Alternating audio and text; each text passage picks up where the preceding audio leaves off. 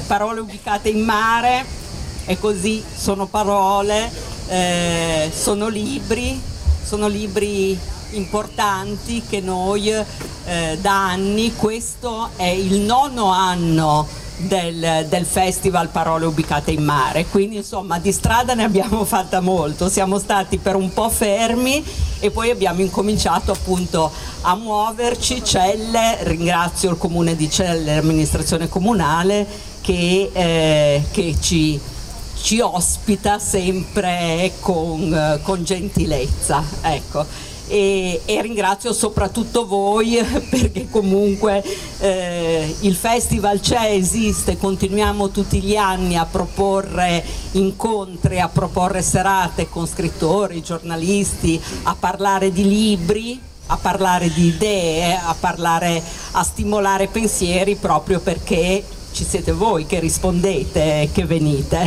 Quindi molte grazie intanto. Allora, mh, mm, questa sera, eh, prima di invitare il nostro ospite qui che, che ci racconterà che è un gradito ritorno per noi della UBIC che è già venuto eh, a presentare suoi libri sia in libreria che nell'ambito del festival. Ehm, vorrei invitare sul palco una persona che è un, un amico della UBIC, collabora molto spesso con noi per, per tante cose, ci aiuta ed è una persona che è direttamente, è un nostro concittadino, un savonese, è direttamente coinvolto eh, in, ehm, in, uno degli argomenti che eh, che Gianluigi Nuzzi tratta in questo libro, ma anche nei libri precedenti. Allora io volevo fare un, eh, un preludio iniziale eh, facendo un paio di domande a Francesco Zanardi.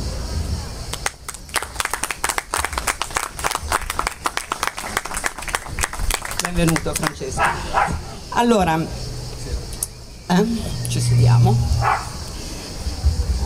Allora Francesco, ehm, tu sei fondatore e ora presidente di un'associazione, di un'associazione molto importante che è conosciuta eh, in Italia, ma non solo in Italia.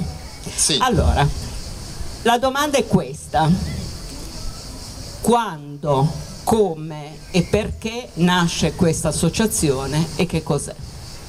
Eh, allora, avete l'abuso, io sono un, vittima di un sacerdote pedofilo e eh, dopo aver fatto le, le denunce che diciamo, di rito vengono fatte generalmente dalle vittime, mi sono reso conto che eh, nella materia di eh, pedofilia clericale c'erano delle grosse problematiche perché a differenza eh, della pedofilia chiamiam, chiamiamola laica la pedofilia clericale ha dietro un'organizzazione che spesso aiuta i sacerdoti a sfuggire alla giustizia, quindi non rende giustizia neanche alle vittime e c'era bisogno eh, in qualche modo di, di, contrastare questo fenomeno.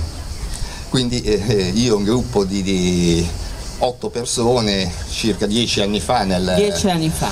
abbiamo creato questa associazione che adesso sì, Rete l'abuso. Rete l'abuso adesso di rilievo internazionale perché eh, io sono stato il 5 giugno, sono stato alle Nazioni Unite di Ginevra, siamo stati accreditati come associazione presso le Nazioni Unite e insieme a altri 15 colleghi di altri 15 paesi in quattro continenti del mondo abbiamo creato ECA che è un'associazione internazionale, perché anche qua eh, la Chiesa spesso e volentieri sposta i sacerdoti accusati eh, non solo in Italia, li sposta anche all'estero e quindi è difficile poi arrivare eh, ad avere un contrasto eh, deciso.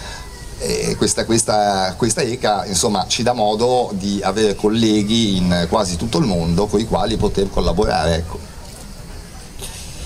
Quindi insomma eh, un'associazione assolutamente importante per, eh, per il significato che ha, per quello che fa neanche da un giorno, perché dieci anni sono già un tempo, abbastanza importante Sì. e eh, è un'associazione che eh, ha incominciato ad avere questo eh, ritorno eh, internazionale.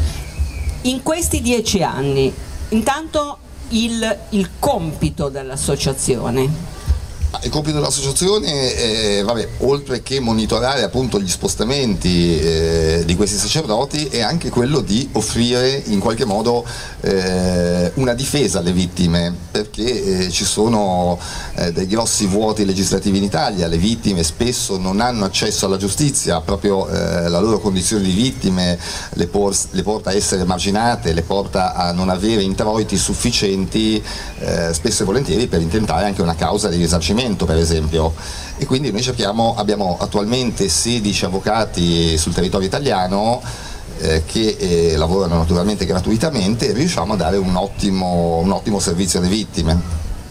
Ecco, la parola rete. La parola rete ha proprio questo significato.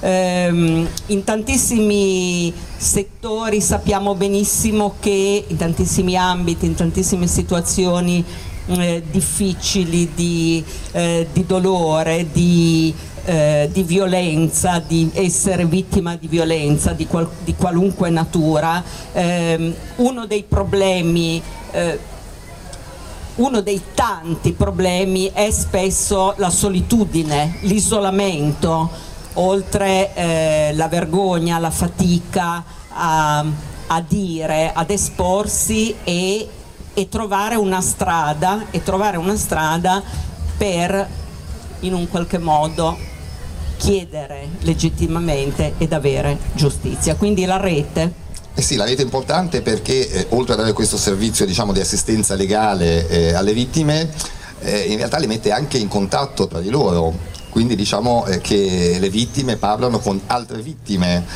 i familiari delle vittime che spesso si trovano emarginati quanto le vittime e riescono a, ess- a mettersi in contatto con altri familiari di altre vittime, quindi diciamo eh, vivono le stesse situazioni e, e insieme eh, affrontano anche in qualche modo eh, il problema, ecco, non ci si sente più soli. Questa è una cosa eh, davvero molto importante.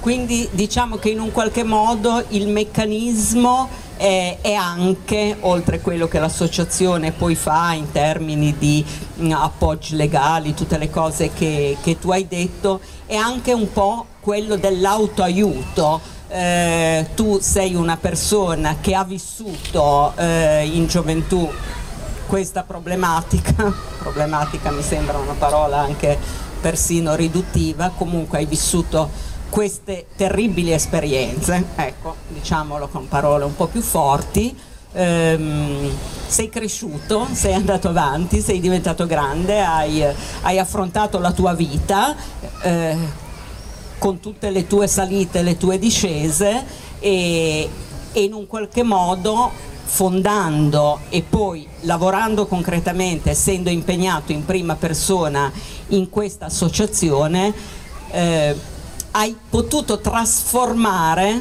il tuo dolore in un'opportunità In qualcosa per di te, positivo. per te e per gli altri. Certo, certo, certamente, qualcosa di posi- positivo, costruttivo, eh, perché anche lì ci sono le vittime e i sopravvissuti. Io, eh, la vittima è quella che generalmente rimane emarginata fino, in quel momento, fino al momento in cui rimane emarginata rimane vittima.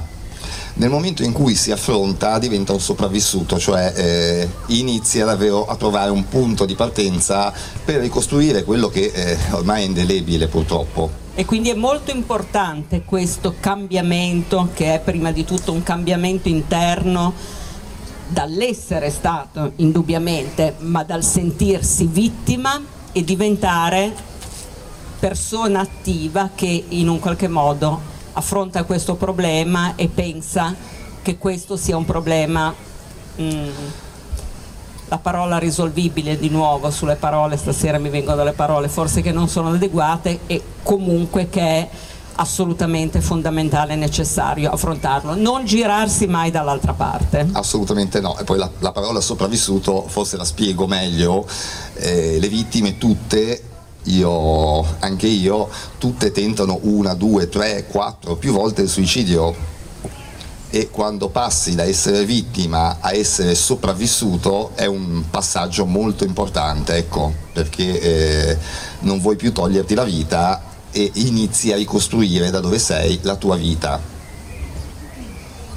Bene, io eh, intanto nel ringraziare Francesco vi dico che comunque si, si può seguire questo eh, questa attività attraverso la pagina Facebook, attraverso eh, i social, io non sono molto, però riesco, riesco anch'io, c'è un sito, perché eh, penso che eh, ci debba essere un cambiamento di pensiero eh, nel, nel comune pensare che tutte le cose comunque in un qualche modo ci riguardano e anche se noi possiamo per quella che è stata la nostra vita o che è la nostra vita di genitori, di figli, di persone eh, giovani o meno giovani, eh, non possiamo dire non mi riguarda. Eh no, purtroppo riguarda tutti, riguarda tutti e quando te ne accorgi, quando ti accorgi che riguarda anche te perché hai un familiare coinvolto ed è troppo tardi.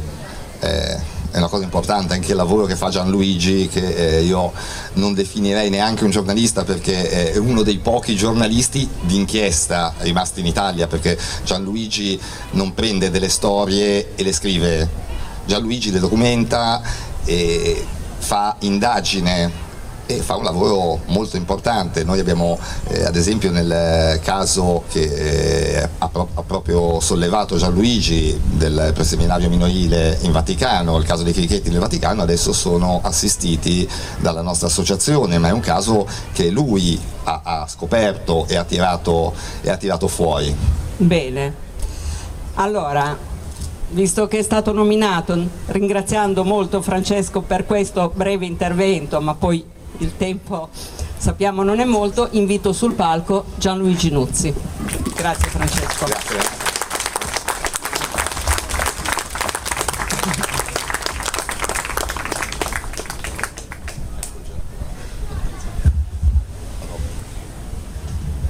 Buonasera, buonasera, grazie di questo invito. Eccoti, ciao, ben ritrovati. Ben ritrovato. Su un'altra piazza ti facciamo girare molte piazze liguri, l'altra volta eravamo a Noli, siamo stati a Savona in libreria e questa volta siamo a Celle. Bene, allora vi dicevo, ehm, Gianluigi Nuzzi, giornalista, sicuramente non... Eh, non c'è bisogno di, di, molte presentazioni perché è anche molto conosciuto attraverso i media ehm, ha scritto una serie di libri che noi abbiamo già presentato alla UBIC e poi nella, nella rassegna estiva, ehm, quindi Vaticano SPA 2009. Sua Santità 2012 e Via Crucis 2015 quando sei stato appunto al festival. Questo eh, fresco di stampa, insomma alcuni mesi, peccato originale sempre per chiare lettere. Allora, peccato originale, il titolo è un titolo che in un qualche modo contiene già una risposta, una risoluzione a quella che è, che è stata la strada da te intrapresa nel 2009 attraverso tutta una serie di quesiti e di domande che ti sei fatto e che poi hai, come diceva Francesco Zanardi, hai documentato e hai portato avanti tutta questa inchiesta, questo lavoro, questo grande lavoro per anni per approdare a questo quarto libro. Questo quarto libro che già poi leggendolo immagino forse che qualcuno di voi lo abbia già letto eh, oppure che poi lo leggerà, contiene, è, è un libro che ha fatto il salto perché contiene già delle risposte. Il peccato originale ci dice che la storia è antica. Beh, eh, questo libro ha una forza rispetto ai precedenti completamente diversa.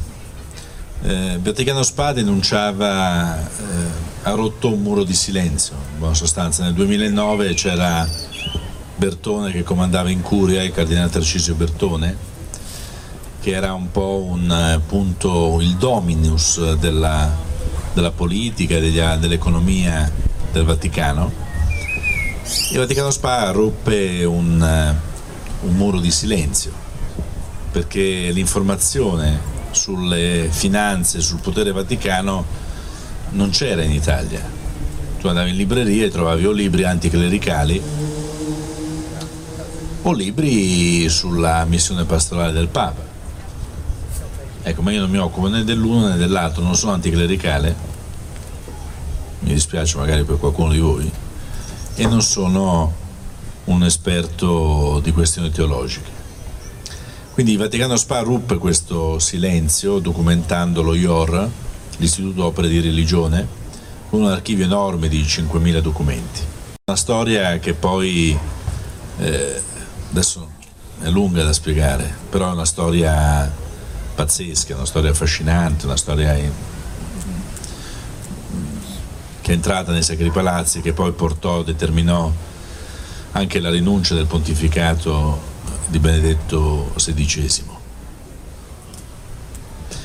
Perché lì, dopo Vaticano Spa, uscì a maggio, a, settembre del 2009, Benedetto XVI diede un colpo di reni, mandò a casa l'allora presidente dello IOR, Angelo Caloia, dopo vent'anni di dominio incontrastato allo IOR. E iniziò una battaglia sotterranea, una battaglia che noi cattolici non abbiamo visto, non abbiamo vissuto, non abbiamo conosciuto, una battaglia forte di potere. Nell'estate del 2009 il papabile era Ettore Gotti Tedeschi, la presidenza dello IOR, che un, aveva un rapporto diretto con Ratzinger. Lui è a Venezia, cammina in piazza San Marco e riceve una telefonata di un suo amico che gli fa i complimenti, essendo tra i papabili, insomma, l'uomo pronto a prendere le redini dello IOR, della Banca dei Misteri, del, del, dal passato ambiguo, Marcinicus, Calvi, Gelli, tutta quella storia lì, no? Arriva Gotti tedeschi dice però Ettore guarda questo è un uomo delle istituzioni dice Ettore eh, al telefono anche lo dice dice stai attento non chiedere mai di chi sono i conti allo IOR. E lui dice ma, ma come ma io ne sono presidente. E se dovessi invece sapere, chiedere chi sono i nomi, e la risposta è gelida, è una, una doccia fredda, dice, beh sappi Ettore che da quel momento avrai 15 minuti per mettere in sicurezza i tuoi figli. E questo siamo nel 2009, sono passati quasi, sono passati nove anni. Poi c'è stato, hai detto bene, Sua Santità, che è un'altra storia, una storia raccontata male perché evidentemente quel maggiordomo Paolo Gabriele, mio amico, il maggiordomo del Papa, eh? uno che aveva, a differenza di tutti noi, aveva la fortuna di poter assistere alla messa officiata da Ratzinger tutte le mattine nell'appartamento pontificio alle 7 di mattina. C'era un paio di suore c'era Paolo Gabriele un uomo di fede, un uomo che a un certo punto, un uomo che mangiava col Papa, un uomo che stava sempre sua, alle sue spalle, a un certo punto decide di contattare me, eh? questo signore. E io credo, adesso non voglio dilungarmi, però perché poi lo trovate nel libro, io credo che questo passaggio, questo contatto che lui ha avuto con me, che io nemmeno sapevo l'esistenza di questo signore, beh, fa parte di quel piano di Benedetto XVI di rinunciare al pontificato per la Chiesa, per il bene della Chiesa. E lui l'ha fatto questa, questo passo, questa rinuncia, questo passo l'ha fatto però pianificandolo, immaginandolo, preparando la sua Chiesa affinché un gesto apparentemente di debolezza, che per me rimane un gesto di una forza incredibile, un gesto rivoluzionario, eh, non fatevi ingannare, non pensate che un papa che va a comprare in un negozio un paio di occhiali sia rivoluzionario, quello è marketing, quello è comunicazione. È rivoluzionario fare, preparare la Chiesa per il suo futuro. Ratzinger è, un, uno dei più grandi intellettuali viventi, al di là di essere un pontefice, che non è una cosa esattamente secondaria. E lui ha capito che l'unico gesto che gli rimaneva in mano era la rinuncia, però ha preparato la sua Chiesa a questa rinuncia. Ha cercato di eh, alleggerire il suo successore di una serie di magagne e un giorno arriva a me il suo maggiordomo cioè che insomma, eh, io alle favole non ci credo. Eh. Quindi questo signore è venuto, tutta una serie di, di, di interposte persone, vabbè, tutta una. come succede in quel mondo. Un cardinale una volta mi disse da noi non sono importanti le parole, sono importanti i silenzi tra una parola e l'altra. Eh.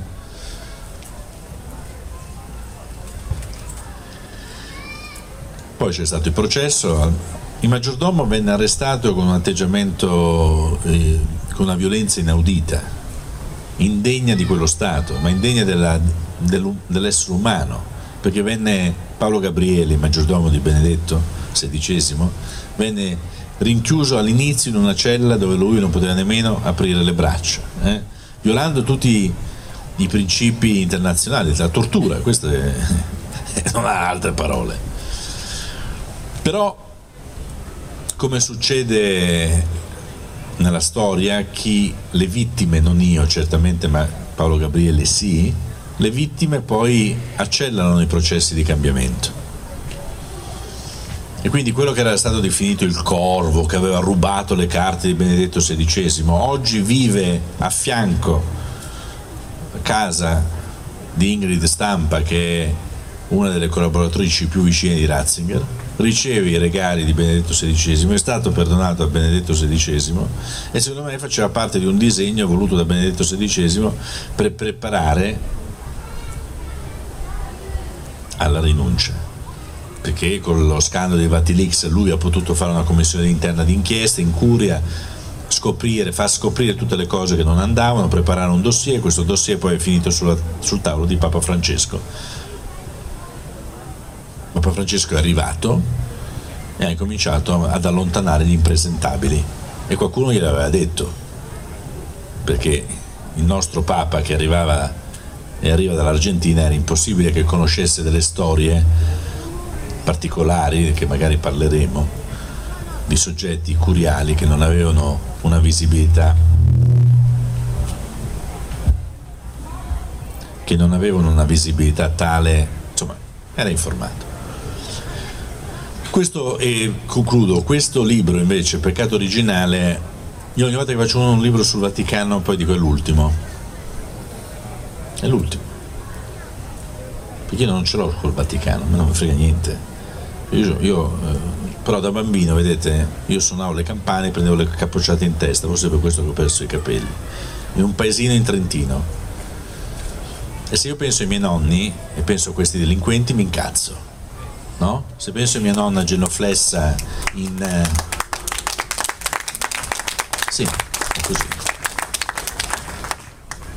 Genoflessa in soggiorno, che dice il suo rosario, se penso a me con mio cugino che correvo nei campi per arrivare prima di lui a suonare queste cavolo di campane in una chiesetta in Valsugana, in provincia di Trento, se penso alle splendide figure che ho incontrato in questi dieci anni di sacerdoti che fanno la Chiesa nostra, la Chiesa di tutti, anche degli atei, perché la Chiesa è di tutti, dei credenti e dei non credenti. Le porte sono aperte. Ecco, allora se penso a tutte queste persone, ai tanti cattolici, se penso a tutte queste persone per bene, ritorniamo a usare certe parole, per bene, e poi penso a questi altri, mi incazzo. E allora mi sono chiesto, ma com'è possibile che questi signori riescano sempre a arginare i cambiamenti all'interno dello Stato città del Vaticano? Cioè è possibile?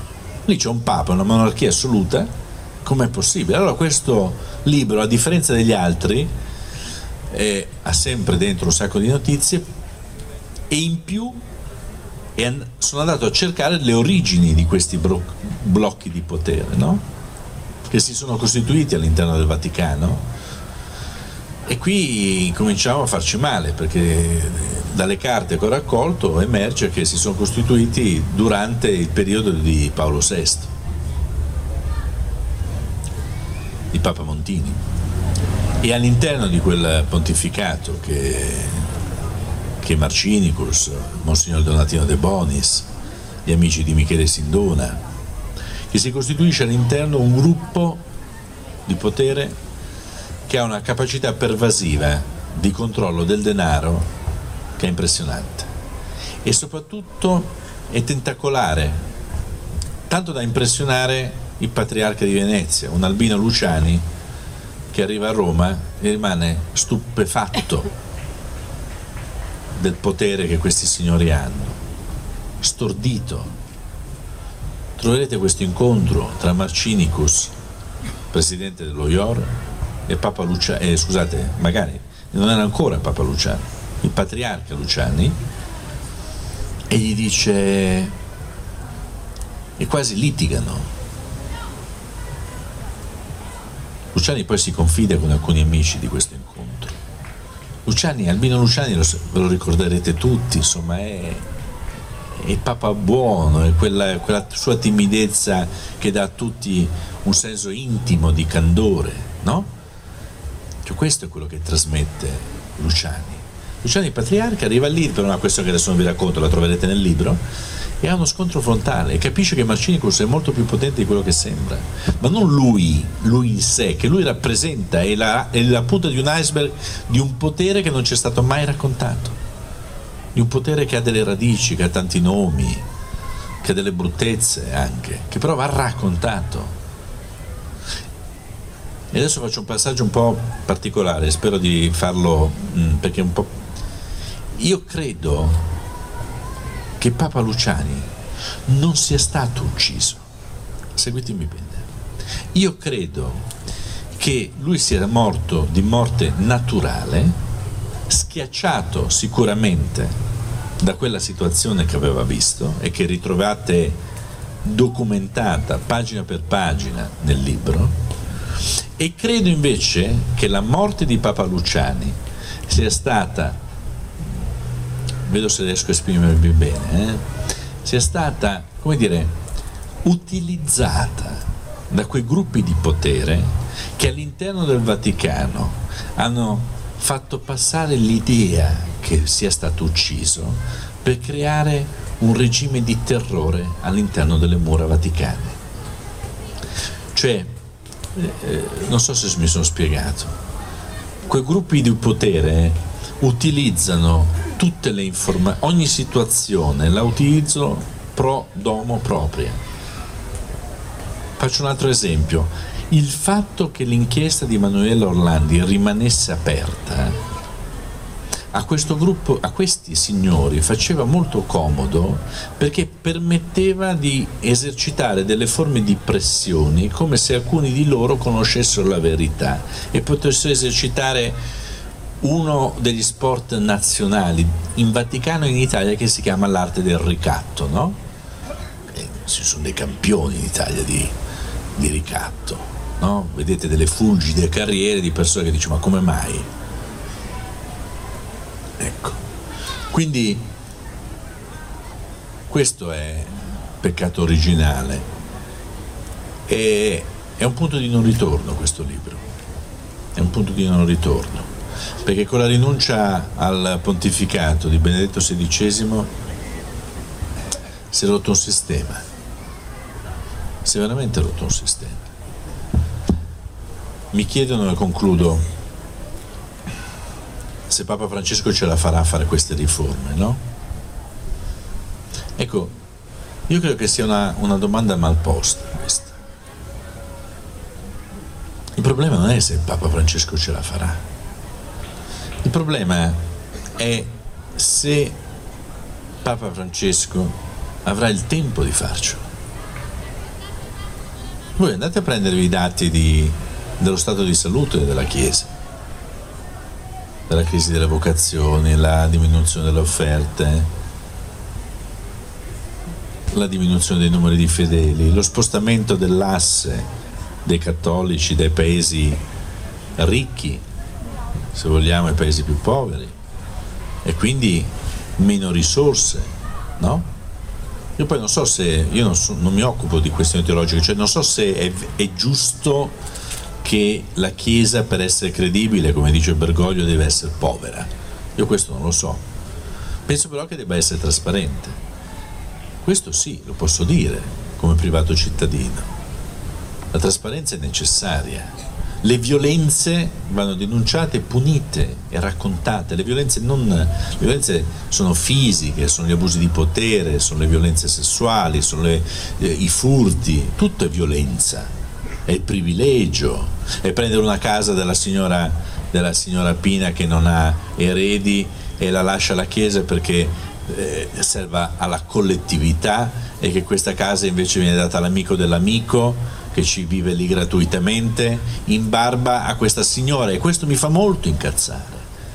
Mi fa molto incazzare perché io penso che questa signora che ha raccolto i suoi risparmi, un signore che muore senza eredi, che dice ma io qui a Celle Ligure è la mia comunità, la lascio alla chiesa, no? Ma come fai? Io non me la sento di criticarla questa signora però se uno non prende questo appartamentino e lo mette a reddito e raccoglie i soldi e li, li distribuisce ai più poveri, no?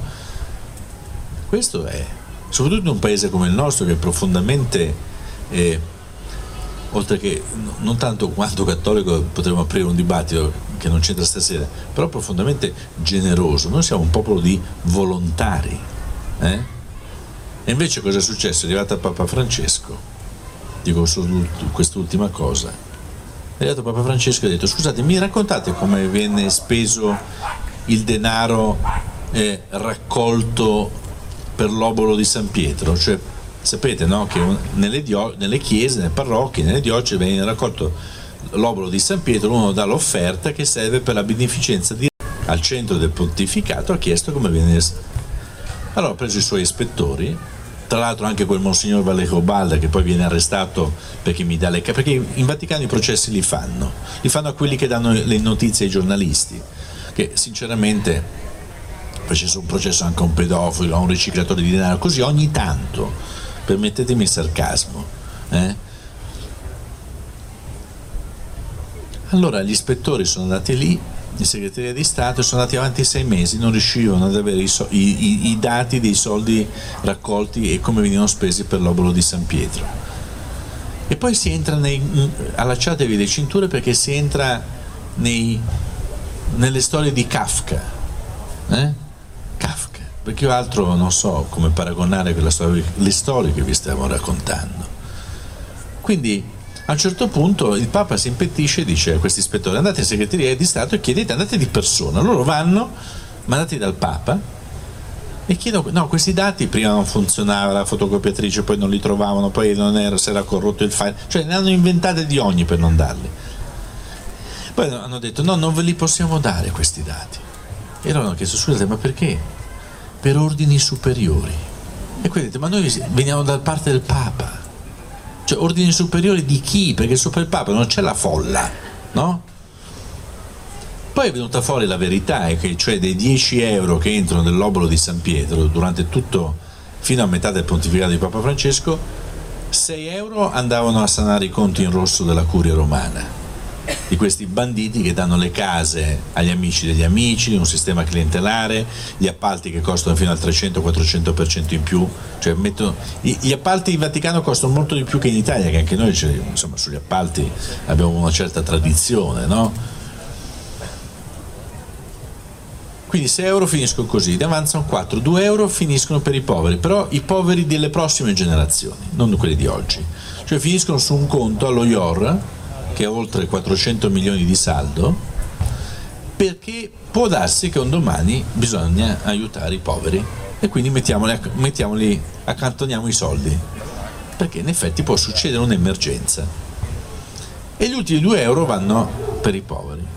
Allora io ho scritto queste cose che vi sto raccontando, le ho scritte nel 2016-2015 in via Crucis, poi mi hanno chiamato di recente, Gianluigi è tutto cambiato sull'obolo di San Pietro, trasparenza. Adesso il Vaticano ha fatto un sito dedicato solo all'obolo di San Pietro. Io ero contento, allora ho preso il mio taccuino, ho acceso il computer, ho, ho, digitato obolo di San Pietro.org per andare a vedere, preso, ero pronto a prendere i dati, no? ho detto oh finalmente, vedi? Vedi? Ma mi credete che io ho trovato solo un dato?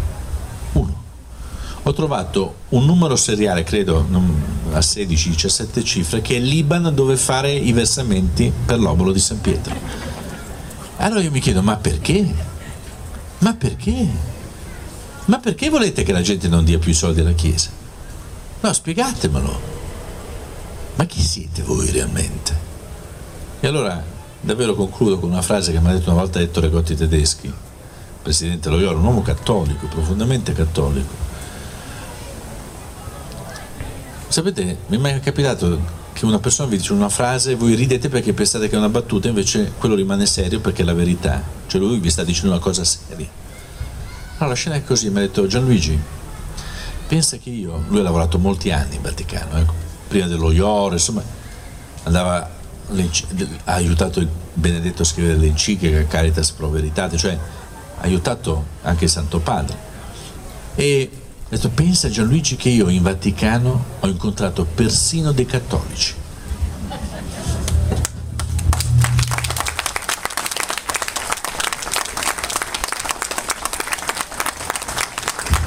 Questa, questa ultima cosa che hai detto mi ricorda molto Don Gallo, che tra l'altro tu eh, a un certo punto citi e citi un suo libro, eh, questa cosa che, che in, in, Vaticano non ci sono cattolici, lui raccontava addirittura una barzelletta che ora non ricordo perché non so perché io le barzellette no, non riesco a ricordarle comunque che riguardava questo tema.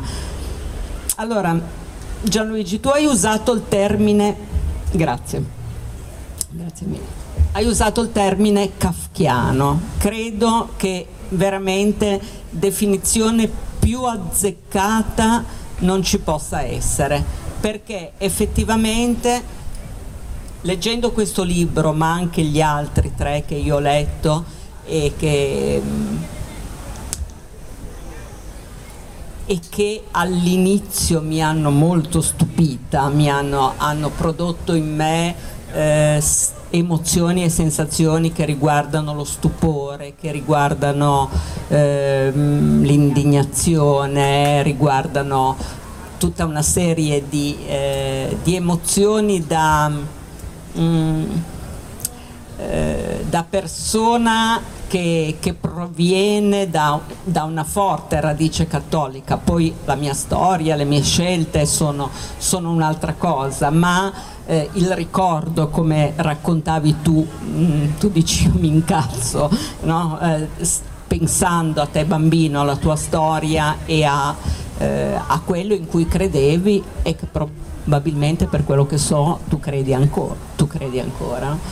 E, mh, mm, allora, il potere, tu hai detto non so se la Chiesa, eh, come dice Papa Francesco, debba essere povera. Eh, io personalmente penso di sì. Mm, io dentro di me associo eh, l'idea di, di, Chiesa a un pensiero di, di povertà o comunque di... Ehm, di parte, di essere partigiani, essere dalla parte della povertà. Però sicuramente tu hai detto trasparente, a me viene da dire pulita, insomma, che è un po' la stessa cosa. Ehm, e poi un'altra parola che tu hai detto molto questa sera, che hai ripetuto più volte, è la parola potere, che a me personalmente, se pensiamo, mi sembra che poco dovrebbe avere a che fare con la fede, con la Chiesa, la parola potere.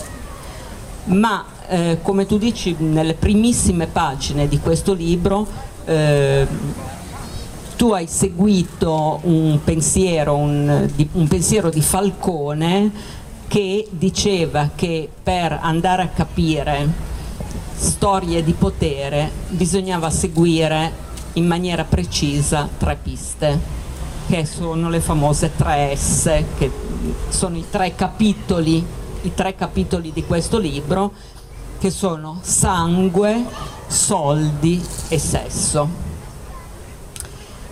Eh, ti poni proprio all'inizio tu sette domande per le quali hai, hai trovato delle, delle, risposte. Questa è, è, credo, una cosa molto importante per noi, parlo per me come lettori che, che, che ti hanno seguito, che seguono ehm, il tuo impegno, la tua, la tua serietà e tua, il tuo rigore come, come giornalista d'inchiesta. Eh, per quanto riguarda Papa Francesco, poi magari diamo spazio anche voi per delle domande. Io ho letto eh, una metafora che tu hai, hai utilizzato eh, per definire l'opera di Papa Francesco, che è la tela di Penelope. Beh, eh, quando io sento parlare eh, qualcuno di Marcinicus, o di quei vecchi poteri penso che siano delle suggestioni, no? Pensavo meglio, pensavo che fossero delle suggestioni. Eh, ma sono passati tanti anni, la Chiesa è un'altra cosa, perché ti devi tirare fuori dalle storie degli anni 70? Poi mi sono studiato dei casi e ho visto quel filo rosso dagli anni di Papa Montini, dagli anni di Marcinicus, ad oggi? Beh, innanzitutto dobbiamo usare un po' la macchina del tempo, ecco, forse è più facile. Come, ma rapidamente, eh? facciamo questo gioco, è un gioco spietato. Allora, praticamente durante il periodo di Papa Montini va con una velocità strepitosa, va al vertice dello IOR, della banca, dell'unica banca interna, eh, questo Paul Casimir Marcinicus, che è un eh, americano di origine lituana, è nato nel 1922, è nato a Cicero, che è un sobborgo di Chicago. Che non è solo un sobborgo di Chicago, è il quartiere generale di Al Capone in quel periodo. E il papà di Marcinicus era uno degli autisti di Al Capone Macinicus arriva in Italia, adesso non vi racconto tutta la storia, però a un certo punto si intreccia la sua storia col crack del banco ambrosiano, ricordate Roberto Calvi, trovato impiccato sotto il ponte dei Frati Neri a Londra? Tant'è che la magistratura milanese chiede l'arresto di Marcinicus e di due suoi collaboratori De Strobel e Paolo, eh, scusate, Luigi Mennini, Mennini eh, per i crack dell'Ambrosiano.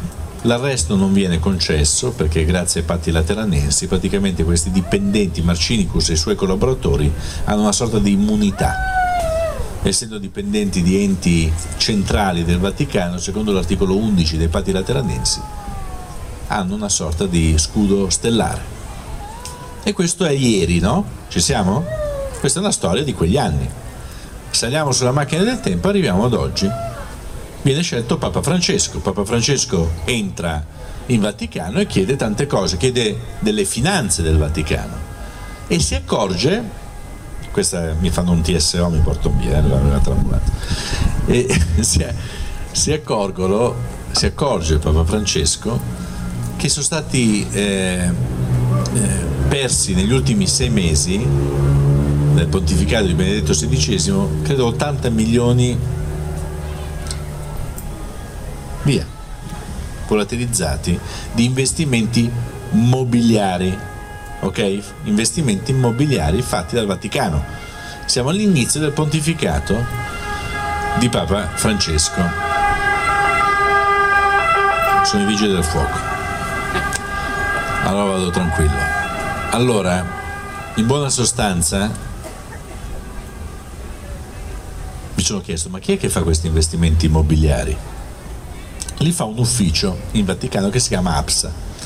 Il capo dell'APSA è un cardinale delle vostre parti che si chiama, che voi conoscete bene, si chiama Domenico Calcagno. Lo ricordate il cardinale Calcagno? Benissimo.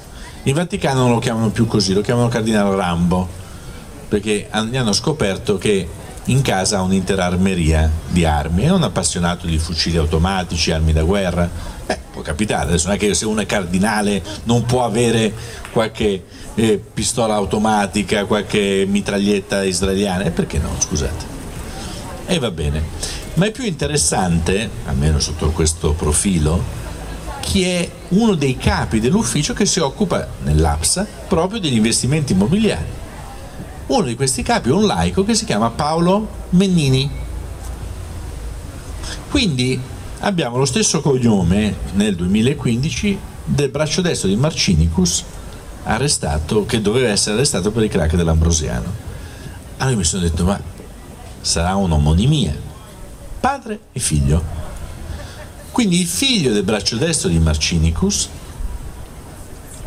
aveva un ruolo apicale all'interno delle finanze vaticane fino all'arrivo di Papa Francesco. Questo gioco della macchina del tempo, di farvi vedere questi uomini come ci sia una continuità di questo gruppo di potere, non è una casualità. Ve ne dico un'altra.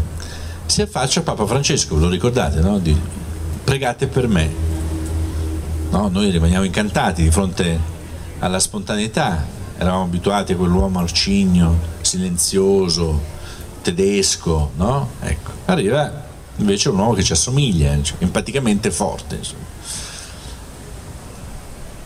E lì andate domani, che se avete un minuto, riprendete su YouTube, andate a rivedere il filmato. È uno dei momenti, credo che siamo tutti d'accordo, più importanti della Chiesa, perché siamo in mondo visione, ci sono miliardi di persone che guardano e vogliono vedere la faccia del nuovo Papa. Il Papa si affaccia e a fianco a lui ci sono uomini di chiesa che credo che siano abbastanza importanti, cioè non mettono quattro fraticelli del convento no? ligure, mettono uomini. Infatti alla sinistra di Papa Francesco c'era un cardinale che sembrava che avesse vinto il Totocalcio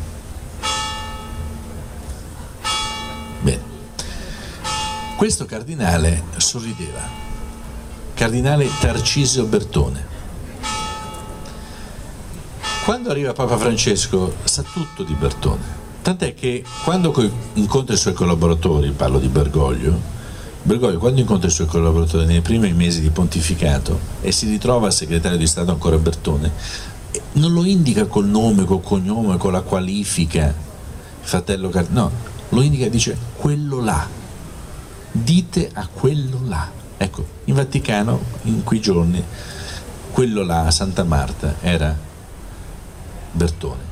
È interessante però vedere chi c'è alla destra di Papa Francesco. E nel 2013, esatto, c'è un monsignore sorridente, simpatico. E dico, ma ancora lì sta questo? perché io l'avevo già visto quando era stato eletto Benedetto XVI. L'ho visto con Wojtyla, l'ho visto con Ratzinger, quasi sempre alla destra di Ratzinger. Monsignor Francesco Camaldo. Di giorno, di notte Monsignor Jessica. Eh? Allora, vedete, io non sono qua a discettare sulla sessualità delle persone, non stiamo facendo pettegolezzo, cioè ognuno può avere la sessualità che vuole, figuratevi se io, chi sono io per dare... Però attenzione, lì la sessualità c'è il voto di castità, l'omosessualità è bandita e Monsignor Jessica è alla destra del Papa. E vedete, Monsignor Jessica credo che abbia un, pri- un, primato, come il libro dei Guinness dei prima- primati che leggono i bambini, no? Ecco, Monsignor Jessica credo che sia il Monsignore più ascoltato e interrogato dalle procure italiane negli ultimi dieci anni, perché è un uomo che eh, ricorda, eh, ritaglia in termini sartoriali perfettamente quello che Benedetto XVI indicava e indica come la mondanità, no? la, quella, scriveva Benedetto l'ambizione umana del potere. Ecco, Jessica è sempre lì. E in tutte le vicende poco chiare è presente. C'è, come un soldato. Eh, L'Orlandi? La ricordate Emanuele Orlandi? Questa ragazzina sparita, no? Sparisce negli anni Ottanta. E quindi ritorniamo, cioè lasciamo le cinture, macchina del tempo, anni Ottanta. Jessica.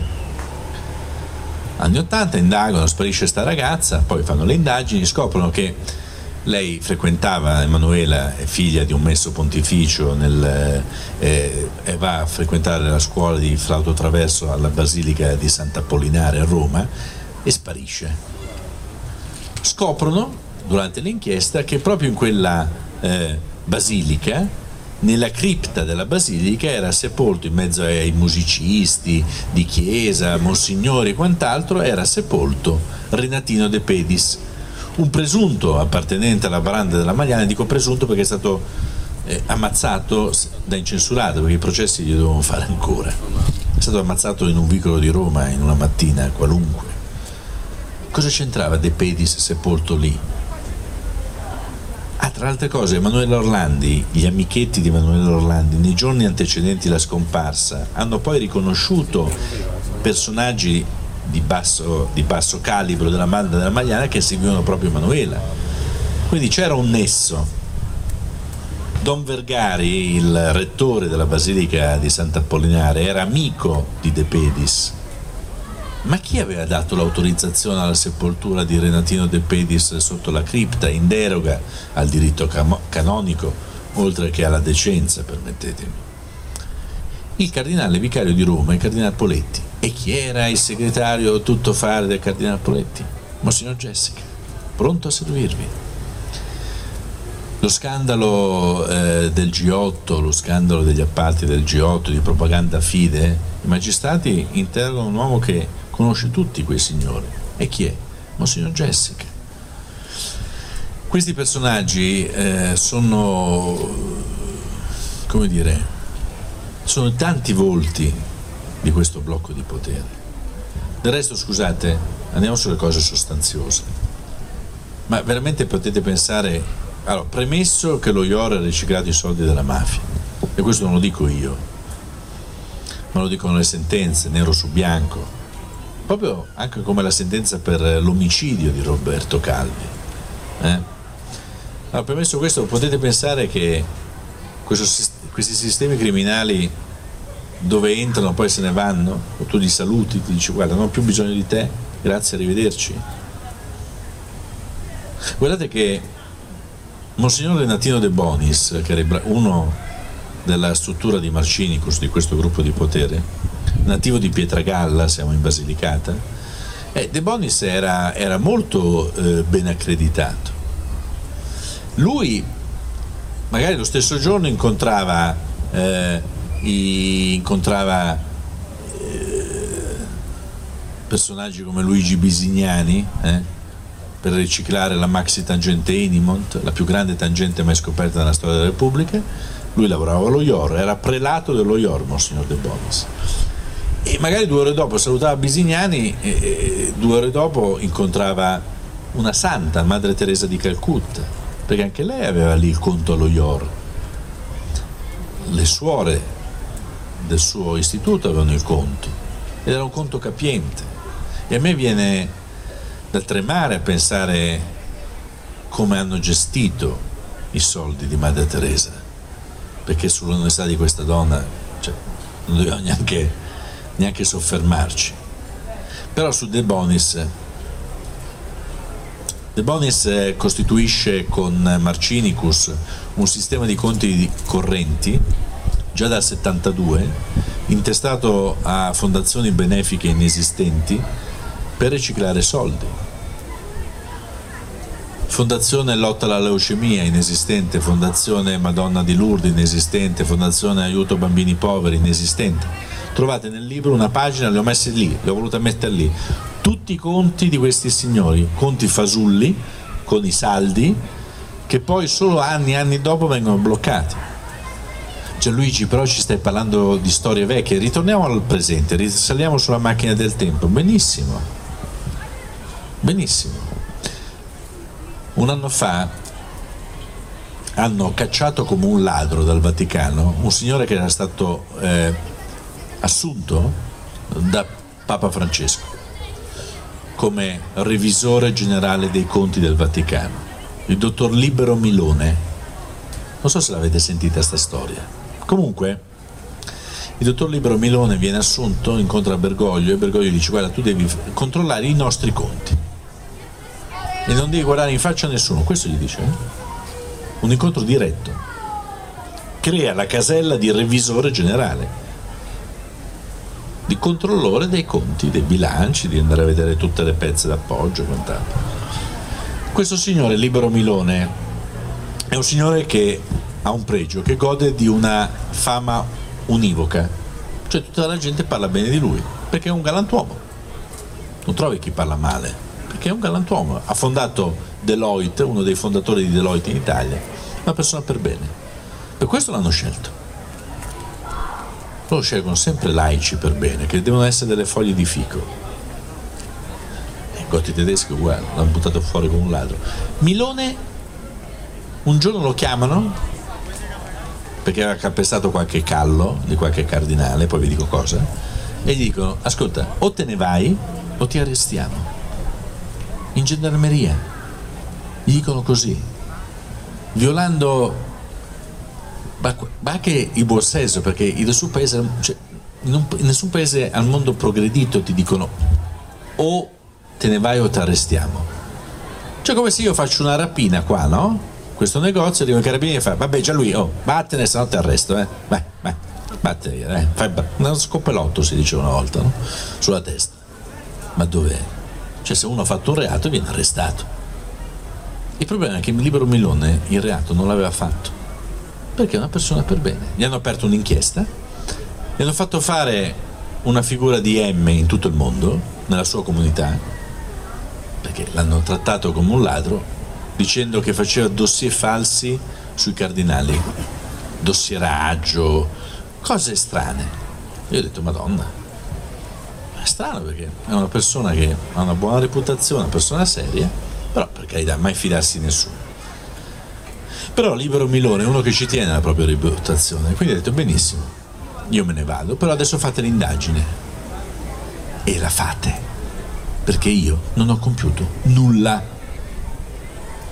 E infatti, proprio due settimane fa, l'inchiesta è stata archiviata, senza colpo ferire. Hanno riabilitato Milone, però attenzione, due fatti. Uno, questa notizia sui giornali italiani non è stata data. Io l'ho letta sul New York Times, perché i giornali italiani. Secondo aspetto, da quando hanno detto al libro Milone di andarsene, se non lo arrestavano, la figura di revisore generale non è stata più ricoperta e quindi nessuno controlla i conti.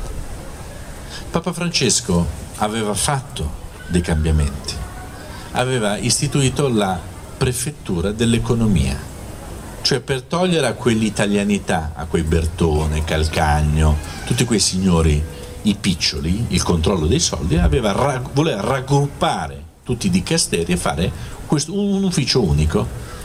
L'ha dato uno straniero, a un cardinal Pelle. Qui entriamo non nel Kafka, qui entriamo nell'incomprensibile. Se voi riuscite a capirlo, aiutatemi, perché quello che vi sto raccontando io non ho capito perché. Allora lui fa questo ufficio nuovo per togliere potere a quella che in Vaticano si chiama l'italianità, cioè quella, quella, que, quelle cordate italiane, no? E prende un cardinale che arriva dall'Australia che si chiama George Pell. Il cardinale Pell sommessamente dice al Papa: Io la ringrazio, Santità, dell'incarico di prefetto della prefettura le, dell'economia. Eh, eh, devo dirle che ho un procedimento in Australia, sono accusato di aver coperto dei sacerdoti che hanno compiuto degli abusi su minori. Il Papa gli chiede: Ma tu sei innocente o sei colpevole? Lui dice: Sono innocente. Benissimo, tu continui il tuo lavoro. Sta di fatto che oggi, oggi questo ufficio nevralgico per le riforme e cambiamenti di Papa Francesco è tagli- ha la testa tagliata. Perché? Perché il Cardinal Pell non è in Italia, non è in Vaticano, ma è a Sydney che si sta difendendo dalle accuse non solo di aver coperto dei, dei preti eh, che hanno abusato, ma lui stesso gli hanno attribuito dei fatti specifici, gli hanno ritirato il passaporto. Quindi noi non abbiamo il revisore generale, non abbiamo il prefetto per l'economia che con singolare malizia eh, vi devo dire che eh, beh, questi insomma loro sono bravissimi. Pell non c'è, quindi tutti i poteri di quella segreteria va al numero due che guarda caso chi è? È un monsignore italiano, Doc Curiale. E tracchete si ritorna, altro giro, altro regalo, capito come, come ti, ti girano le cose? Quindi questo, poi il Papa aveva nominato, voleva, vabbè poi ha fatto la riforma, voleva avviare la riforma della comunicazione, raggruppando Radio Vaticana, l'Osservatore Romano sotto un'unica, anche lì ha fatto il prefetto della comunicazione, ha fatto Monsignor Bichenò, che poi è finito in uno scandalo e si è dovuto dimettere. Adesso hanno nominato un laico che è Paolo Ruffini, che un, era il direttore, il direttore di SAT 2000 della TV dei Vescovi, che è una persona per bene. Ma anche Parolin è una persona per bene, ma essere una persona, l'onestà non è una, una condizione sufficiente, è una condizione necessaria, credo, no? Ma come fai a affidare le, le prefet- la prefettura per l'economia a un, a un cardinale che è indagato per aver coperto dei reati di pedofilia. Perché, vedete, quando eh, eh, mi hanno chiesto, hanno detto, ma Zanardi ti dà fastidio, ti fa piacere se parla prima di te, eh, che la gente me l'hanno chiesto con, con, con maniera amicale, tutto. E io ho detto di sì, volentieri. Ma noi possiamo affidarci a Zanardi, sinceramente. Cioè noi dobbiamo affidarci all'iniziativa dei singoli. Ma stiamo scherzando. Noi dobbiamo eh, affidarci all'iniziativa di un signore che ha subito delle, quello che va raccontato e che quindi ha, un, ha una missione nella vita che è quella di dare trasparenza. Ma noi a questo punto siamo arrivati a chiedere alle vittime di sostituirsi ad altri? Vi rendete conto com'è straziante? E lui, questo è uno dei motivi per i quali lui vive, quindi fa benissimo a fare così. Ma noi come comunità, e soprattutto il Vaticano, non, sei, non c'è un, senso, un vago senso di vergogna rispetto a questo. Perché se qualcuno di voi mi dice cosa ha fatto Papa Francesco sotto questo specifico aspetto, io lo ringrazio. Cosa ha fatto Papa Francesco sulla lotta contro gli abusi? fatto due cose. Uno ha, detto, ha fatto una legge, ha detto che i vescovi non devono, non devono trasferire eh, e insabbiare i casi eh, perché sennò ne risponderanno personalmente. Io vi posso dire per esperienza anche recente che quando ho conosciuto di casi dove erano coinvolti eh, per omissione dei vescovi, questi vescovi sono rimasti tutti al loro posto cioè non mi risulta che ci siano stati perseguiti vescovi che hanno eh, coperto questi casi. E poi ha fatto un'altra cosa molto importante Papa Francesco. Scusatemi, io voglio bene a Papa Francesco, però le cose vanno dette, perché se no volemo bene eh, non sarei qua, no? Cioè ce lo diciamo a casa, tranquillamente. E poi ha fatto un'altra cosa, ha fatto una commissione di lotta alla pedofilia. Sì, sì, la commissione. Ha fatto questa commissione e hanno, e hanno preso delle belle foglie di fico, cioè hanno preso delle vittime e le hanno sedute lì. Hanno detto sedetevi perché con voi faremo grandi cose. E loro ci hanno creduto, ma perché non puoi non avere la buona fede. E sapete cosa è successo? È successo che dopo un anno queste vittime sono, sono andate via sbattendo la porta hanno detto ma non state facendo niente questa commissione ma infatti com- questa commissione è inutile è un'altra perdita di tempo Basta scendere una rampa di scala, aprire gli armadi, tirare fuori i dossier, guardare chi ha coperto, guardare chi ha abusato, fare gli accertamenti, non prendersela con le vittime come hanno fatto in maniera indegna rispetto a quelli che hanno denunciato degli abusi, per esempio al seminario eh, San Pio X, Pio X, che ho raccontato eh, nel libro, dove questi ragazzi hanno raccontato, ma tanti, eh, hanno raccontato di aver subito degli abusi e quindi sono stati accusati loro stessi. Prima, uno, un testimone, quando cominciato, il primo è stato allontanato dal seminario.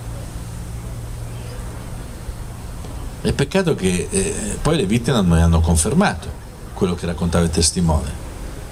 È peccato che ci siano uscite, poi se ne sono occupate le Iene, me ne sono occupato sul quarto grado, sono, sono uscite altre testimonianze con distanza di anni, quindi ho un complotto pluto giudaico pazzesco che dura da 30 anni.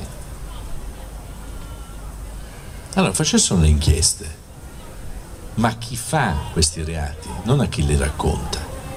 E concludo, perché vedete, io ho subito un processo, non faccio la vittima, eh, perché non sono qua a fare la vittima, io mi assumo le mie responsabilità. E a testa alta rivendico. Per me dopo i miei figli questi libri sono, sono, sono parte di me. Non so se vi spiego. Cioè, questi libri fanno parte della mia vita, sono, sono pezzi di vita. Quindi mi volete processare benissimo. A parte che usano ancora il codice Zanardelli lì dentro, che è il codice che risale all'unità d'Italia, lo sapete? Ecco. Mi avevano accusato di, a, di aver diffuso notizie che eh, come si dice, che mettevano a repentaglio la sicurezza dello Stato città del Vaticano. Ho detto, ma io ho raccontato solo i casi dei delinquenti. Ho messo a repentaglio perché la sicurezza dei delinquenti e la sicurezza dello Stato città del Vaticano sono due cose diverse, vi prego. In concorso con il collega Fittipaldi dell'Espresso, la ricordate questa storia? Allora, scusate, io sono andato al mio avvocato e ho detto, scusami, ma io sono, sono ignorante, ma in concorso cosa vuol dire? Voi lo sapete cosa vuol dire? In concorso vuol dire che se due persone fanno la rapina alla nostra amica, che adesso mi tirerà, si fa, stava facendo le corna, la rapina lì, lo fanno insieme, quindi sono in concorso. Se io sono un basista, no? E do a un altro l'indicazione di dove fare la rapina in banca, si lavora insieme. Ma io Fittipaldi non lo conoscevo. Come poteva essere in concorso una persona che non conoscevo? Allora un mio amico mi ha fatto la battuta e mi fa, eh no, ma Gianluigi, ma in quello stato devi sapere c'è il concorso telepatico. Faccio, ah, vabbè, allora, vabbè, se c'è il concorso telepatico, faccio un passo indietro. Però voglio concludere con questa nota, con due note. La prima sul processo, poi se c'è qualche domanda. La prima sul processo, è una cosa che amo raccontare, perché io ho raccontato ai miei figli ovviamente di questo processo, loro hanno visto il papà a processo in Vaticano e sulla, su quella panchetta che non era comoda come queste sedie, quella panchetta lì aveva un cordolo di legno sullo schienale, quindi tu dovevi stare su come un soldatino, no?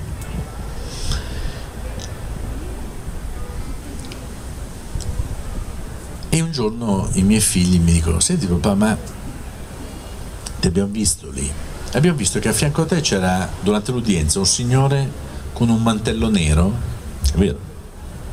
Io ho questo, questo bell'imbusto, 1,85 m, tutto così, tutto vestito di nero, con il suo mantello che guardava un punto indefinito nella parete di fronte.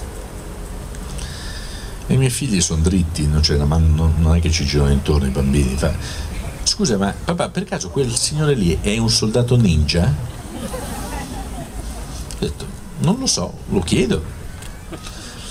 Allora c'è stata l'udienza successiva, sono entrato, mi sono seduto, l'ho guardato, poi c'era una pausa e faccio scusi, ma lei che ruolo ha? Sono l'ufficiale giudiziario. Faccio, eh. Poi visto che tutti erano distratti, che i giudici erano in camera di consiglio, dico vabbè io glielo chiedo.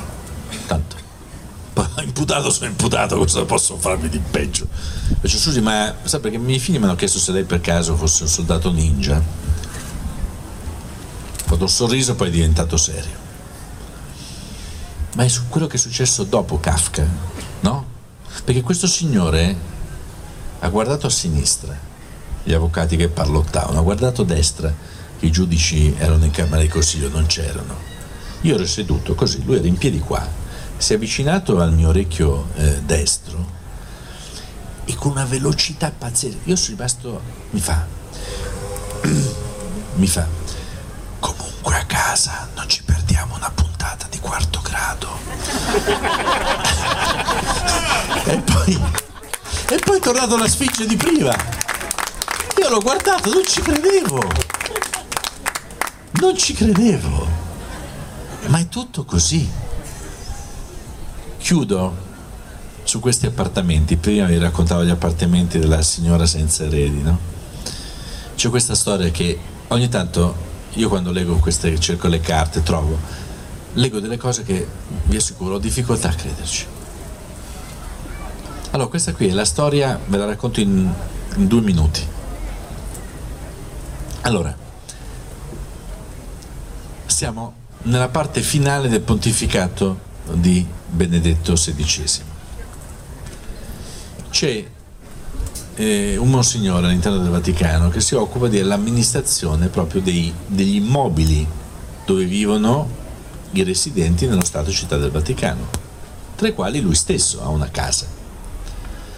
Questo monsignore viene, insomma, è un po' infastidito dal fatto che lui ritiene casa sua un po' piccola per magari fare un, un aperitivo con un amico, eh? un po' piccolina e viene a sapere che il vicino di casa, che è un sacerdote polacco, viene a sapere che è stato nuovamente ricoverato in ospedale. Per motivi a me ignoti si convince che è l'ultima volta, cioè che morirà in ospedale. Allora una mattina, non sto scherzando, eh, una mattina chiama un'azienda edile, fornitrice del Vaticano, gli chiede, chiede loro di mandare a casa un paio di muratori, questi arrivano, indica una parete della casa, che era la parete confinante con l'appartamento del prete polacco ricoverato, e chiede a degli esterefatti eh, operai di creare un varco per accedere nell'appartamento del vicino. Questi un po' attoniti, però dicono vabbè lui è l'amministratore degli stabili quindi... e quindi crea, creano il varco, creato il varco, le urla della perpetua potete immaginare. Pensate voi che siete a casa, state facendo il, il, il, sugo per la pasta e sentite dei colpi di piccone della gente che vi entra nel salotto, cioè questa è la storia, non è una cosa normale, dai.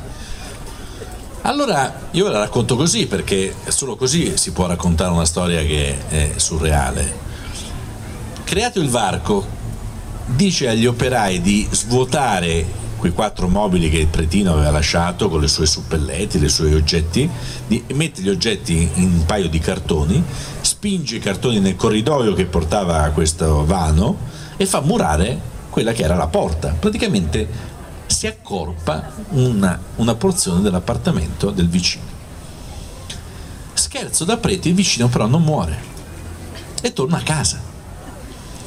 Allora io avrei pagato per essere presente, però mi raccontano quello che è successo, che questo apre la porta, la sorella, la suora lì lo vede, padre, padre, non sa cosa è successo, non sa che dolore, lui poverino tutto pieno di acciacchi dice, eh non me ne parli che in ospedale i dolori, no padre, ci hanno rubato un pezzo di casa e lui gli avrà detto, sorella, quante volte le dico di non bere da sola? Cosa le avrà detto questa cosa? No, venga, le faccio vedere. Tum, tum, tum. Camminano e vedono sta cosa qua.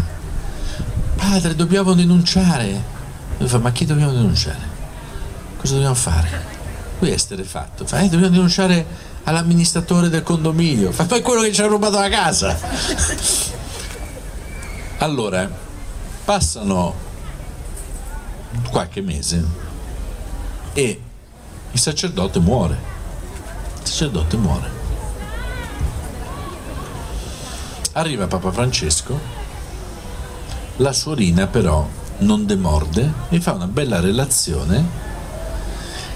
E scusate, e la manda, no, era ancora Papa mm, Benedetto XVI, e la manda al Papa. Questa relazione, non so perché, non so come, le vie del Signore sono infinite, finisce in quel dossier sulla curia romana che poi Benedetto XVI dà a Francesco. Francesco lo apre e questo Monsignore l'ha tolto casa e incarico. Quando mi ha raccontato questa, io ho detto, questa storia l'ho vista, poi ho detto, vabbè, ma è un'eccezione. No, è successa la stessa cosa nella Basilica di San Giovanni, dove c'era un, l'economo che si era fregato un paio di milioni di euro. Allora andati a controllare e hanno controllato anche le case che hanno i decani eh, nella, nell'immobile a fianco, no? E rimaneva da controllare, hanno fatto, come si dice, il censimento dei mobili, hanno visto chi abita dove, se paga l'affitto. E rimaneva da controllare l'appartamento all'ultimo piano. No, no, no, no, no. Lì fa tanto freddo d'inverno, tanto caldo d'estate, lì non ci abita nessuno, è inutile che andate a vedere, perdete tempo, ci sono solo i piccioni. Questi hanno detto no, guarda, noi abbiamo questo incarico, dobbiamo andare a vedere. Eh, ma le chiavi si sono smarrite da tempo, nessuno ci va, è pericoloso. Allora chiamano un fabbro, vanno a vedere cosa trovano. Trovano un attico arredato bene, pulitissimo, nessun piccione, tutto perfetto. Cosa era successo? Che il pretino che abitava di sotto, sapendo che sopra non ci abitava nessuno, come i topolini col formaggio, si è fatto una, cas- una scaletta a chiocciola, ha bucato il soffitto e si è accorpato l'appartamento di sopra. Ora attenzione, non vi sto raccontando, queste sono piccole, non, è, non sono queste le cose che creano gli 800 milioni di euro di fondi neri che la commissione di Papa Francesco ha scoperto nel primo anno di pontificato. Non, ne, non sono questi problemi. Ma ve lo raccontavo per farvi capire che a volte è anche una questione di mentalità. Ecco, il Papa Francesco, oltre ai banditi, deve anche combattere, soprattutto all'interno di quel mondo, la mentalità. Grazie.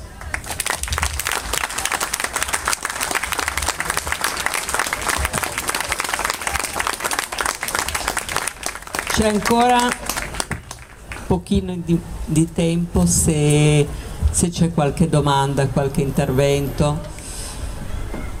Gianluigi sarà contento di rispondere. C'è un altro microfono? Sì. Vediamo. C'è una mano alzata là. Comunque stasera c'è un clima perfetto, c'è un filo di vento asciutto voi siete tanti e siete attentissimi. Passa. Posso parlare? Deve, ah, sta scherzando. Gotti Tedeschi fu intervistato per strada da un giornalista della televisione. Report. Sì, forse sì. E gli chiesero, lui si era già dimesso, lui non voleva parlare in, quella, in quel frangente, però il giornalista andò avanti e, eh, e lui si sbilanciò e disse che non poteva parlare perché era stato ricattato da un alto politico, da un personaggio politico di, un, di alto livello. Di questa storia cosa si sa oggi? Guardi, allora se facciamo riferimento alla stessa cosa, lui è stato fermato da un giornalista di Report che hanno fatto questa manfrina secondo me perché hanno fatto finta che si fossero visti casualmente per strada, lui si è fermato, cioè, uno tira dritto, no? Io questa cosa non l'ho mai sentita, ma dubito anche profondamente che lui sia stato ricattato. Con i tedeschi, al contrario, ha subito... Pensate che per isolarlo lì in quel mondo, gli avevano anche, lo avevano fatto pedina- seguire da uno psichiatra e quando eh, Cotti Tedeschi partecipava a qualche incontro conviviale, non so, in un'ambasciata, non so, c'era un aperitivo, una cosa, c'era lo psichiatra che lo guardava col, col taccuino e vedeva come si comportava questo, no? Magari a, a Gotti tedeschi cadevano a tartine, l'uomo incerto nella mano, cioè tutto cose così, per cercare fondamentalmente di delegittimarlo. Io non credo che questa cosa del ricatto sinceramente non l'ho mai sentita. Ma no, non è, non è possibile tecnicamente. Lui ha vissuto, lui non voleva parlare e non ha mai di fatto parlato perché era unito da quello che riteneva un incarico ricevuto direttamente dal Papa è un uomo che ha, ha perso vent'anni in due anni, insomma, mi hanno fatto perdere, anche perché poi è stato prosciolto, perché poi tutti questi qua vengono prosciolti, cioè Milone, Gotti tedeschi, Anch'io nel mio piccolo sono stato prosciolto, cioè, tutto così, però ti mettono sotto inchiesta, ti congelano, se hai, e poi si riparla. C'è qualche altra domanda? È stato molto bello, interessante questa macchina del tempo, Eh, però nel frattempo c'è stato un pontificato lungo 25 anni. Vorrei capire se nel suo libro ci sono scritte eh, riferimenti a questo papato, un papa santo, e se ci sono eventuali responsabilità. Mancato controllo, mancato? controllo. Ah, controllo. Guardi, La ringrazio di questa domanda. La ringrazio perché eh,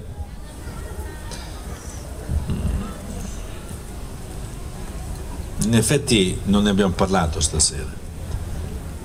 Eh, diciamo che eh, col, col pontificato di Wojtyla, quel sistema che si era eh, implementato con Montini, poi vabbè, Luciani dura 33 giorni, quindi e beh, con Wojtyla eh, assume un, eh, un potere incredibile, un potere incredibile. Eh, Wojtyla era, Giovanni Paolo II era orientato a, a, a destrutturare il patto di Varsavia, a liberare la Polonia.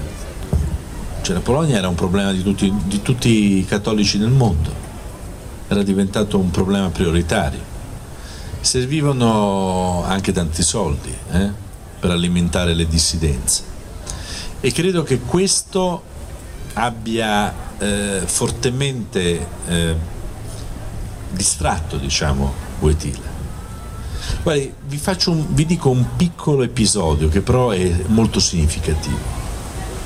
Quando sequestrano se sparisce Emanuele Orlandi il Papa fa qualcosa di grandioso, parlo di Wojtyla, fa, una, fa sette appelli, sei, sette appelli dal, dal balcone in piazza San Pietro, liberatela, ve lo ricordo, io da bambino lo, ce l'ho ancora nell'orecchio questo, questo impeto forte, rabbioso, che cosa determina? Determina che la scomparsa di una ragazza diventa un fatto conosciuto in tutto il mondo perché ne parla il Papa ovviamente non era l'unica ragazza sparita, no? Cioè, capita purtroppo, ma ne parla il Papa, il Papa fa degli appelli. Io sono rimasto colpito, colpito, quando eh, rimettendo insieme i pezzi è venuto fuori che, questo è noto, che Wojtyla andò dalla famiglia Orlandi in visita ai genitori di Emanuela qualche settimana dopo la scomparsa di Emanuele Orlandi. E lui disse ai familiari che era, bisognava seguire la pista internazionale del terrorismo internazionale. Allora, questa indicazione del Papa ha orientato le indagini immediatamente verso i lupi grigi, eh, i servizi segreti bulgari. Vi ricordate quelle mille, quei mille eh, rivoli no? su quali poi i magistrati hanno perso fondamentalmente tempo? Noi al quarto grado le diciamo sempre il tempo è fondamentale in un'inchiesta, più tempo passa più la, la verità si allontana. Quindi lì chi l'aveva fatta aveva bisogno di tempo. Eh? E allora cosa succede? Succede che eh, il Papa dice, è quella, quella evidentemente il Papa non è che è un investigatore, gli hanno dato delle informazioni. Ecco, dato che queste informazioni sono fortemente false, cioè la pista internazionale sull'Emanuele Orlandi è stata una boiata, va bene? Cioè, adesso non entro nei dettagli su queste robe perché ci perdiamo, ma eh, erano suggestioni, non c'erano dei fatti concreti. È un fatto concreto che degli elementi appartenenti alla banda ramagliana vengono riconosciuti dagli amici di Emanuele Orlandi come persone che seguivano questi ragazzini poco prima che la stessa sparisse. Questo è un fatto, fatto concreto. È una suggestione quando quella testa di, non dico che cosa, di Aliachka per anni indica delle, dice che l'Emanuela è rinchiusa in un manicomio in Turchia, in un ospedale psichiatrico in Inghilterra. Ma lo ricordate queste robe? Ma ci fosse stato un mio collega che gli avesse detto: Ma scusa, ma chi te l'ha detto? Ma dove? Cioè, dilla tutta la cosa. O cerchi dei riflettori, o cerchi dei riflettori incurante di una mamma che non sa dove è finita la figlia perché attenzione c'è anche questo aspetto qui, che sopravvivere ai propri figli credo che sia la cosa peggiore che può capitare a un genitore. Questa mamma ancora non sa dove è finita la figlia e si è dovuta sentire quel, quel bandito di Aliachka che pontificava, strombazzava, diceva no ma è in un manicomio, no è qui e là, ma dove? Dai degli indirizzi e lo verifichiamo, oppure di chi te l'ha detto e vieni, andiamo a interrogarlo. Stiamo parlando di una ragazza scomparsa, non è che stiamo parlando di un furto di patatine. Ma stai scherzando? Niente, nessuno. E allora però, per chiudere e rispondere alla sua domanda, er, questo errore di Wetila di indicare e privilegiare la pista internazionale mi fa capire il cosa? Il potere che i depistatori avevano tanto da dare delle indicazioni sbagliate a un papa. Perché quella basilica dove è sparita l'Orlandia era, io l'ho chiamata nel libro, trovate due capitoli sulla trattativa che è stata fatta adesso, vabbè adesso non abbiamo tempo di parlare, lo, lo troverete, ma io la chiamo la basilica degli orrori. Quella lì è la basilica degli orrori, non è altro. Cioè che sparisce una ragazza in un posto che tu dici vabbè, non è mai successo nulla ma lì ogni mattonella che alzi cioè, sono delle storie spaventose. E quindi se al Papa Wojtyla, ma del resto scusi, eh, tutti, tutte le articolazioni di, di, di potere eh, partendo, da Marcinicus trovano veramente un fortissimo eh, eh ossigeno eh, nel pontificato di Wojtyla. E poi, non se, poi arriva Benedetto, la sedicesima, e, che non, non, non, non riesci. Lì, nel libro troverete gli investimenti in oro, in palladio, che è un altro metallo prezioso, con i bonifici, con le cifre fatte a favore dei cardinali da parte dello IOR. Cosa, cosa, qual era il fine se non quello di, di tenere questi cardinali eh, poter loro un domani chiedere dei favori, no? se ti fanno gli investimenti in oro dei cardinali. Insomma.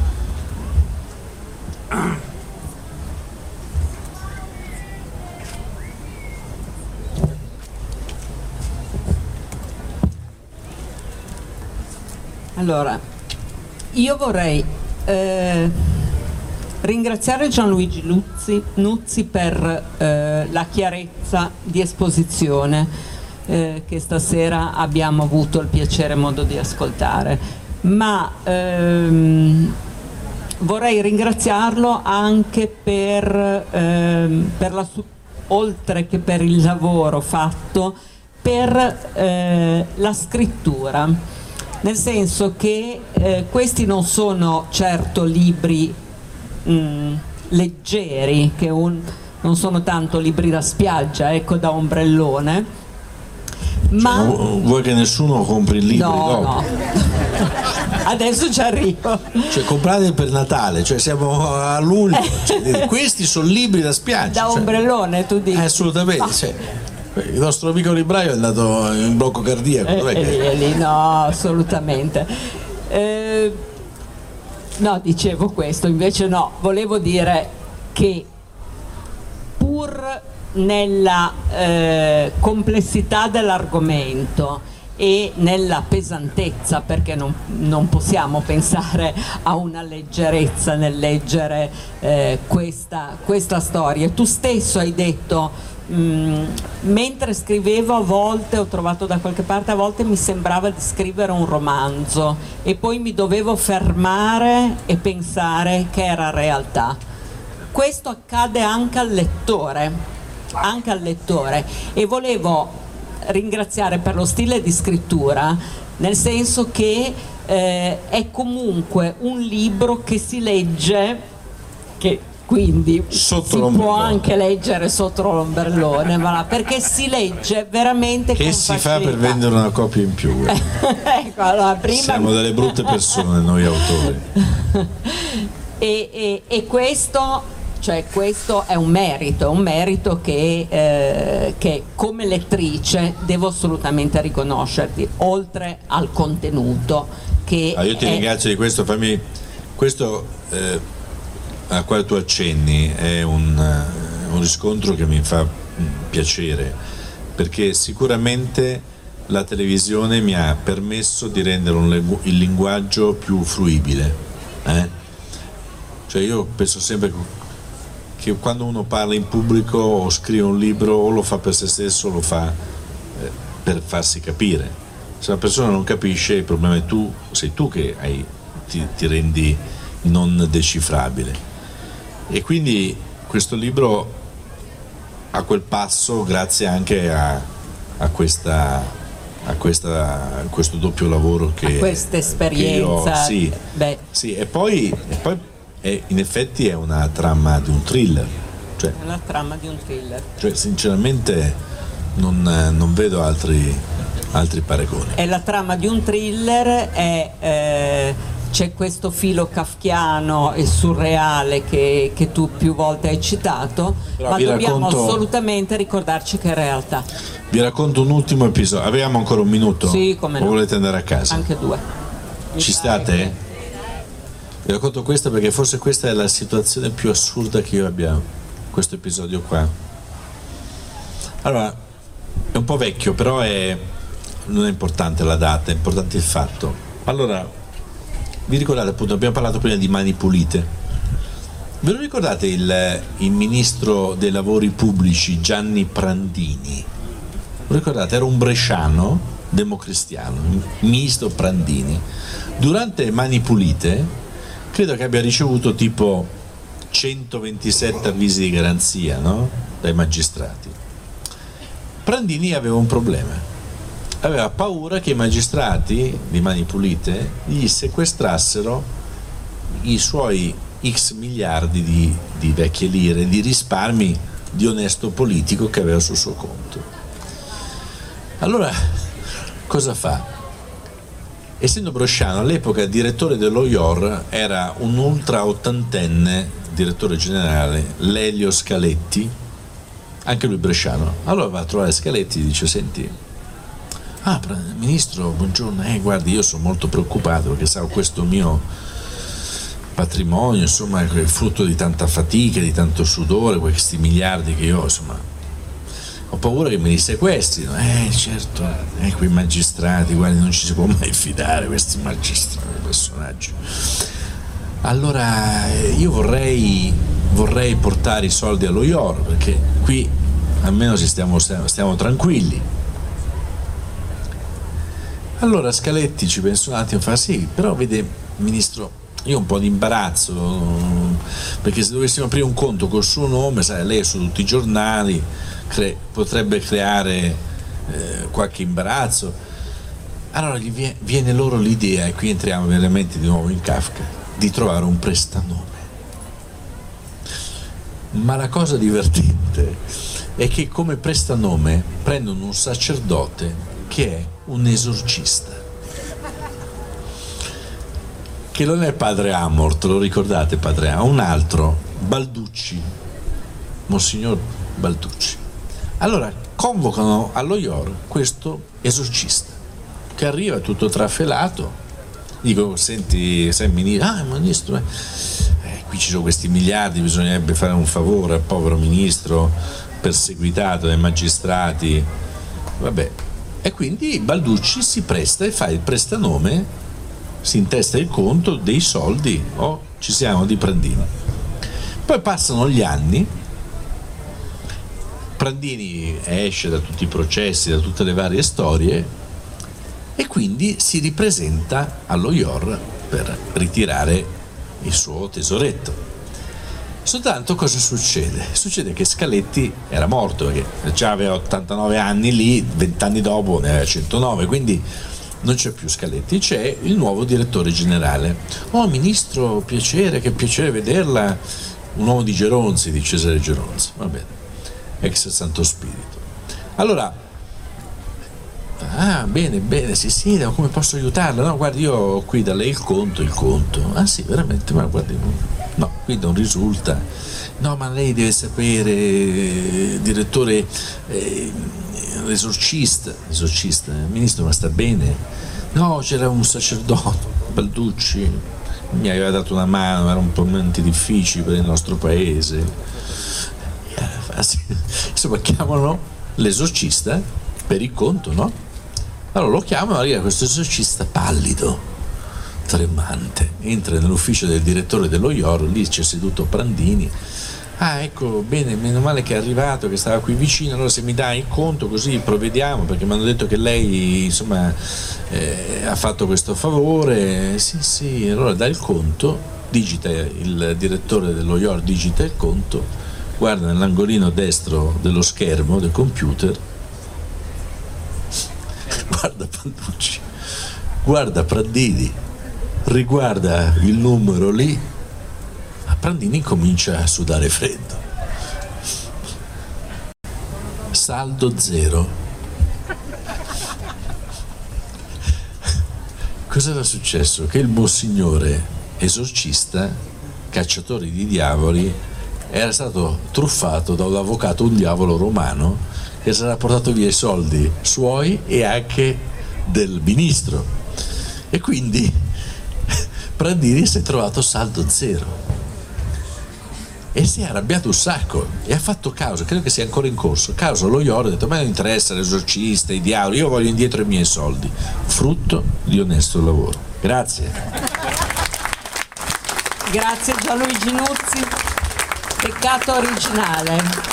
Ecco, se volete, mi grazie metto a lì per le firme. Lì c'è il banco dove ci sono i libri e Nuzzi è disponibile per gli autografi. Grazie. Vi do appuntamento domani sera qui con Scanzi, Andrea Scanzi. Grazie.